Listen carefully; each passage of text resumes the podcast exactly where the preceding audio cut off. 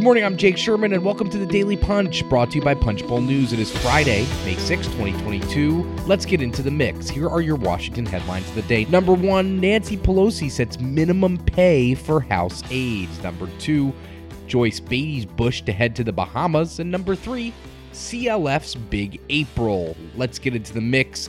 The number one story of the day Nancy Pelosi is setting a minimum pay for House aides. This is big news. So there, there's been a push over the last uh, couple months on Capitol Hill to normalize and give workers on the Hill more rights, more benefits, everything like that. Uh, Nancy Pelosi is taking a big step here by setting a minimum pay at $45,000 for Capitol Hill aides. Pelosi has this authority. She's able to do it. And this is, again, in response to this push to make the Hill a better, a better workplace. Now, a few dynamics here. Number one, uh, pay has been has been famously low on Capitol Hill. Um, this has been a problem for a long time. It forces, we call it the brain drain. Uh, people work on Capitol Hill, and then they um, to make more money, they go downtown. They go to K Street. They go to to uh, nonprofit kind of uh, uh, uh, industry groups. They leave the Hill because the pay is not good. Um, so Pelosi's done a few things here. She a couple months ago, um, she decoupled staff pay and member pay. She was able to uh, give top aides the ability to make 199 $3,000. That is a um, that's you know that's 20,000 more than members of Congress. That because members of Congress have not seen a pay increase in a very long time, partially because of the political dynamics that make that impossible. That maximum annual rate will increase to $203,700 to match the Senate's increase. The Senate has increased its pay. So, furthermore, uh, House Democrats were able to get into the latest government funding bill a 21% boost in lawmakers' office budgets. This was a push by Pelosi, Steny Hoyer of Maryland, Hakeem Jeffries of New York, the, uh, a bunch of uh, basically the whole Democratic leadership. That was aimed at allowing um, members of Congress to have more money to pay their staff more. But now Pelosi is taking this step, which is basically setting a rule that uh, the uh, forty-five thousand dollars is the minimum pay. Here's what Pelosi says: With a competitive minimum salary, the House will better be able to re- retain and recruit excellent, diverse talent. Doing so will open the door to the pub- to public service for those who may not be have been able to afford to do so in the past. This is also an issue of fairness, as many of the youngest staffers working the longest hours often learn, earn the lowest salaries.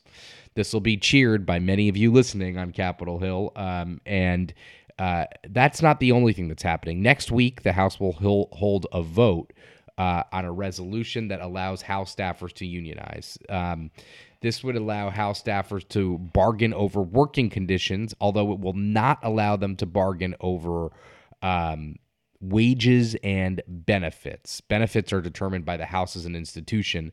So, um, and allowing aides to to negotiate over those benefits is not it would uh, require a new law, which Congress can't pass because the Senate would need sixty votes. That's the story of that's the story of the country at the moment. Senate needs sixty votes for everything. Never forget it. Um, there's a huge challenge with unionizing on the Hill because each office is its own employing entity. Um, so, you know, individual offices can have bargaining units, but the institution is it's going to be very difficult to do it on the whole. I know that the folks who are organizing the union think differently. This is based on our sources, um, both in that movement and in the leadership. But listen, these two the the the, the staff pay bump, the minimum pay bump is massive, and um, it's going to be cheered on Capitol Hill, especially among the youngest and um, most junior staffers in the House of Representatives. Number two story of the day. This is a fun one. Joyce Beatty is the chair of the CBC, the Congressional Black Caucus, the most, one of the most powerful, if not the most powerful caucus on Capitol Hill. She's an Ohio Democrat, a key ally of Joe Biden, and a key uh, conduit for the administration on Capitol Hill. Now, she sent a letter to the administration. Uh, privately lobbying them to appoint her to be ambassador to the Bahamas. That's quite the post, ambassador to the Bahamas.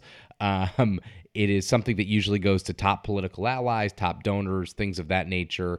Um, but we were told by a, a, a, source familiar with the process that the White House already has a candidate to be ambassador to the Bahamas, and Beatty is not said candidate.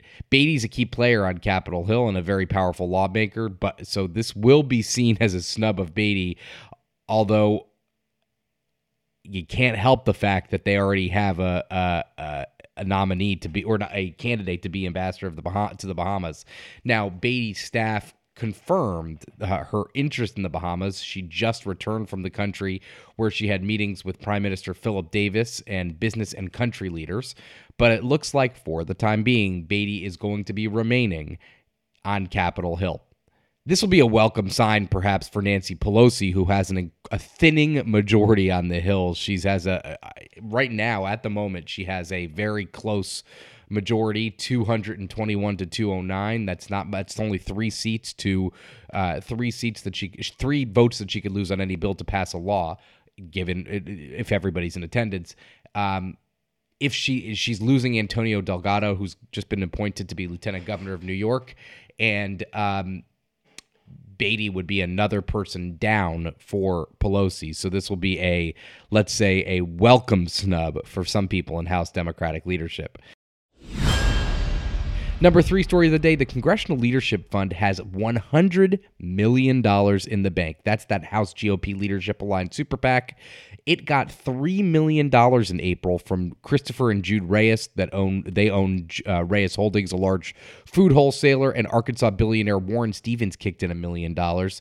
This was in a, a campaign finance report that was released last night. They raised $8.8 million in the first 27 days of April. That's a massive sum. House the House GOP super PAC is far outraising the House Democratic super PAC.